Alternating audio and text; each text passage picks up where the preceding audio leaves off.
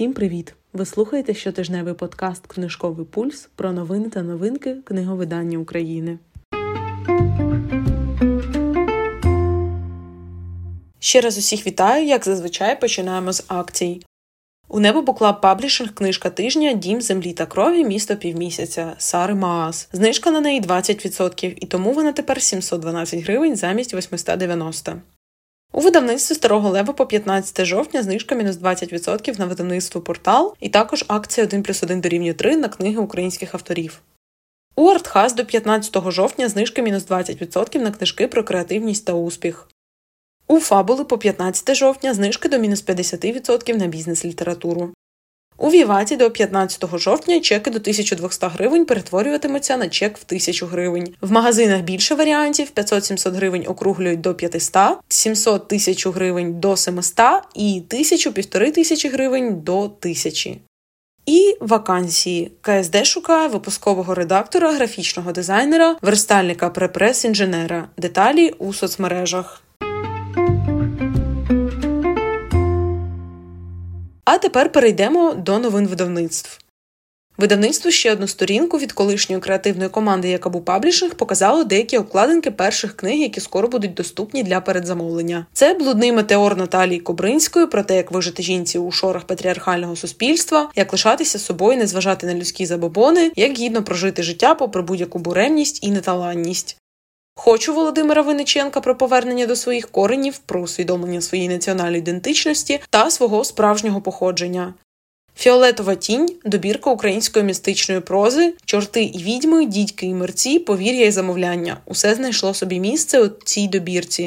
І «Червона кімната» Августа Стріндберга про те, як життя відкриває молодому літератору той факт, що здобути почесті та визнання суспільства можуть самі посередності. Також ще одну сторінку анонсувало видання з напряму класики, що беруть в роботу. Це «Хмари» Івана Нечуя-Левицького, щоденник покоївки Октава Мірбо, «Нікуди не дінешся» оповідання Августа Стріндберга і повість про двоє міст Чарльза Діккенса.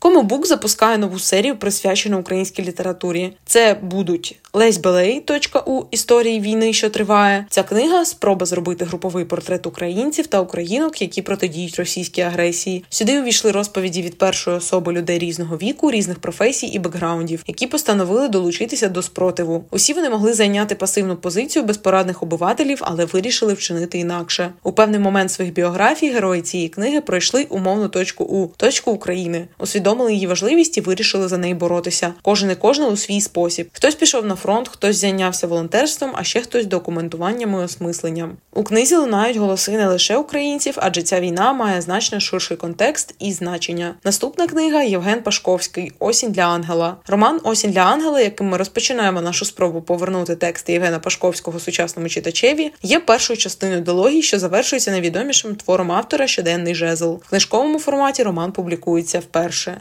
Далі Світлана Пиркало «Зелена Маргарита». Текст Світлани Пиркало – це справжня нестерпна легкість буття по-українськи. Роман про молодість і бажання жити нормальним життям у не зовсім нормальних реаліях України зламу тисячоліть. І хоча з моменту першої публікації роману минуло вже понад двадцять років, ми впевнені, що сучасний читач легко впізнає в героїні «Зеленої Маргарити» себе та своїх друзів, а в колізіях і дилемах її життя – власні мрії, прагнення і страхи. Бо «Зелена Маргарита» – це справжня сучасна класика. І поки що остання книга – Вадим Мірошниченко «Матерія». Дебютна збірка текстів Вадима Мірошниченка «Матерія» – це згущення фігур, подій, експериментів, відвертих зізнань і прихованих сенсів, урухомлених ритмом ненормативності в одному авангардному пориві з П'єром Гійота, Жоржем Батаєм і Вільямом Бероузом. Це доказ того, що хоч і маргіналізоване експериментальне письмо в сучасній Україні живе та розвивається, немов вулкан, який довгий час видається поснулим, аж поки не вибухає шквалом лави та попелу. Усі книги у м'яких обкладинках з клапанами. Ціни від двісті п'ятдесят до триста тридцять гривень. Триває передзамовлення. На тижні відбулась світова прем'єра кольорового супервидання «Гаррі Поттер. Чаклунський альманах» – українське видання від Баба Галамаги, яке українські поттеромани отримують у листопаді вже у друці. Передпродаж альманаху розпочнеться тридцять першого жовтня. «Гаррі Поттер. Чаклунський альманах» – це перший офіційний путівник, сповнений фактів і відкриттів про світ чарівників. Він об'єднує улюблених персонажів, незабутні миті знайомства зі всесвітом Гаррі Поттера і все магічне – від філософського каменя до смертельних реліквій. Альманах проілюстрований сімома художниками і має безліч цікавинок на кожній сторінці. А однією з художниць, що долучилась до його створення, була українка з Умані Оля Муза. Переклад українською здійснив постійний перекладач Гаррі Поттера Віктор Морозов. Видавництво видавництво розпочало передзамовлення на п'ятий том «Коли завмирає серце» Еліс Осман. Локалізованої обкладинки ще нема, точної дати ще нема. П'ятий том буде не раніше світового релізу, попередньо в грудні, але можливе запізнення до січня. Нік і Чарлі надзвичайно закохані. Вони нарешті сказали ці три маленькі слова, і Чарлі майже вмовив маму дозволити йому переночувати в будинку Ніка. Але коли Нік наступного року вступить до університету, чи все не зміниться? Коштуватиме книга двісті шістдесят гривень. Видавництво «Пабулум» відкрило передзамовлення нової книжки у серії «Своя класика». Під однією обкладинкою вийдуть одразу два найбільш відомі твори Домонтовича – «Дівчина з ведмедиком» та «Доктор Серафікус». «Дівчина з ведмедиком» – напозір любовний роман про викладача і його ученицю-бунтарку, в якому тонко пародіює усталені моральні та культурні рамки. Автор демонструє плинність усіх цінностей, яким живе його покоління. «Доктор Серафікус» – іронічний текст про стосунки девакуватого професора з людьми з його найближчим оточенням. Сюжети автор будував на основі власних наукових досліджень. Так вони ставали матеріалом для відображення його світогляду. Інтелектуальні ігри – основа письма Петрова-Домонтовича. Ми це бачимо і через дії та слова персонажів, і через структуру та стиль самих романів. Домонтович напрочуд вдало занурює нас у атмосферу Києва та міський побут того часу, першої третини ХХ століття, через яскраві деталі впродовж цього тексту. Автор передмови – Ростислав Семків. Видання із тканинним корінцем, рельєфним тисненням на обкладинці лясе. Передзамовлення триває до двадцятого грудня включно. Зараз ціна триста вісімдесят гривень, далі буде чотириста вісімдесят. Тепер загалом трохи про книговидавництво. Події ювілейного букфоруму Львові відвідало понад двадцять тисяч людей. Про це повідомили організатору фестивалю. Програма фестивалю, який тривав з четвертого по восьме жовтня, налічувала сто п'ятдесят заходів на п'яти локаціях. Також функціонував книжковий ярмарок. Наймасштабнішим заходом букфорум стала дискусія між філософом та публіцистом Вахтангом Кебуладзе та письменницями Ен Еплбом та Славенкою Дракуліч, які долучилися до розмови онлайн. Деякі видавництва опублікували свій топ-продажу на Львів букфорум. Наприклад, у Віват топ п'ять «Я перетворюю щоденник окупації» вибрані вірші Володимира Вакуленка, невеличка драма Валер'яна Підмогильного і рівновага Володимира Винниченка, Цирцея Мадлін Міллер, Торгнення Люка Гардінга і Кафе на краю світу Джона Стрелекі. топ п'ять книголава. Вибір Едіт Егер, Чоловік на ім'я Уве Фредерік Бакман, Кухонний фронт Дженніфер Райан, Ведмеже місто Фредерік Бакман, Дар чотирнадцять уроків, які врятують ваше життя Едіт Егер. топ п'ять книжок видавництва «Фабула». «Алмази з Танжера» Юрія Венечука, «Плетений колосок» Енн Тайлер, візуальна колаборація Оле Квіст Сьоренсен і Лао Баструб, «Віла Декера» Юрія Венечука і «Дякую за куріння» Крістофера Баклі. Топ-лабораторії «За перекопом є земля» Анастасії Левкової, «Дзвінка» Ніни Кур'яти, «Толіки про тих, хто перемотував касету олівцем» Юлії Мак, «Нікого немає в лісі» історії про людей, будівлю і психіатрію Христини Шалак, «По той бік чарівної паралички»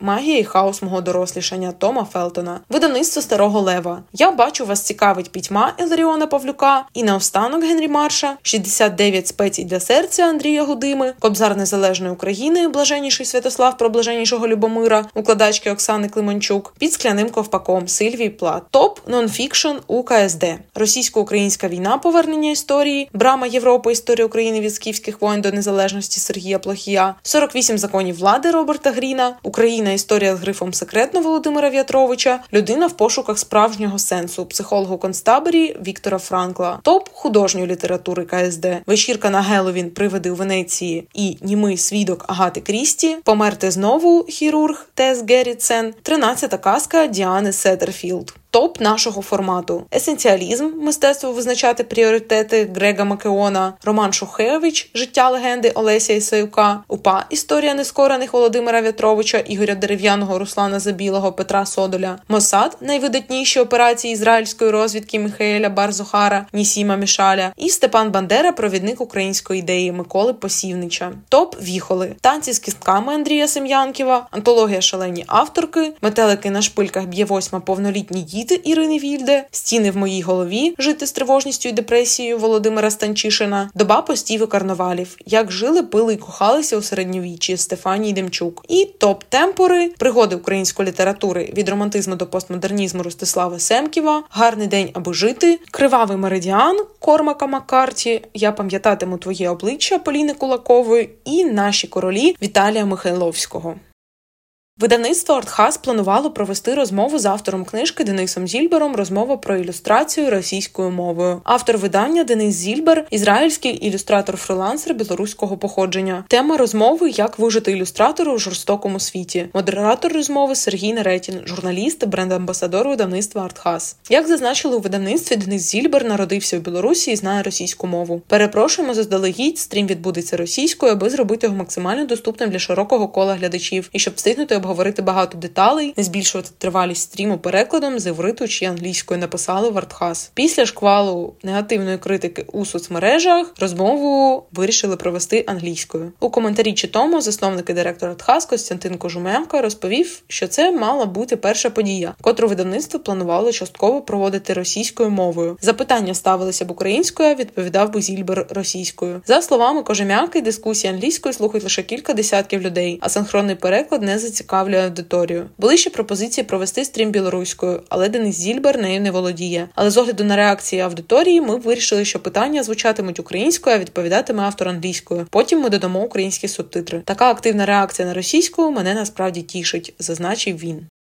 Опублікували результати всеукраїнського соціологічного дослідження в межах проєкту «Підтримка промоції читання в Україні», проведеного на замовлення Геофорум видавців та Українського інституту книги. У дві тисячі двадцять третьому році для тридцять шість відсотків українців немає різниці, якою мовою читати книжки. У дві тисячі вісімнадцятому ця частка складала сорок п'ять відсотків. Загалом відзначають зростання популярності української мови і падіння престижності російської. Відсоток людей, які надавали перевагу читанню книг російською, у дві тисячі вісімнадцятому був двадцять вісім відсотків. У дві тисячі двадцять третьому він знизився до десять відсотків. Повідомляється, що у дві тисячі вісімнадцятому році лише двадцять вісім відсотків українців вважали українську мову зручною для читання книжок. Проте станом на дві тисячі двадцять третій рік цей показник виріс більш ніж удвічі і становить п'ятдесят чотири відсотки. Простежиться тенденція, що люди, які спілкуються вдома українською, називають її зручною для читання – сімдесят шість відсотків. Найбільша частка читачів російськомовних текстів залишається серед сімей, де ця ж мова є основною у спілкуванні – сорок три відсотки. Також сорок один відсоток читачів купують книги в офлайн-книгарнях, двадцять два відсотки – онлайн. Також дванадцять відсотків людей читають лише електронні книги, тридцять три відсотки – обидва формати і двадцять один відсоток – лише друкований формат. сімнадцять відсотків читають книжки щодня. Немає потреби – найпопулярніша причина некупівлі книжок. Участь в опитуванні взяли тисяча шістнадцять дорослих респондентів, при цьому найбільша кількість респондентів була опитана в Дніпропетровській та Харківській областях, а також у Києві. Загалом дослідження охопило мешканців усіх областей України, окрім окупованого Криму. А на цьому тижні з новинами все. Сподіваюся, що вам було цікаво та корисно слухати цей випуск. В описі ви знайдете посилання на інші платформи та телеграм-канал, де можете залишати свої коментарі та побажання. А ми з вами прощаємося до наступного тижня.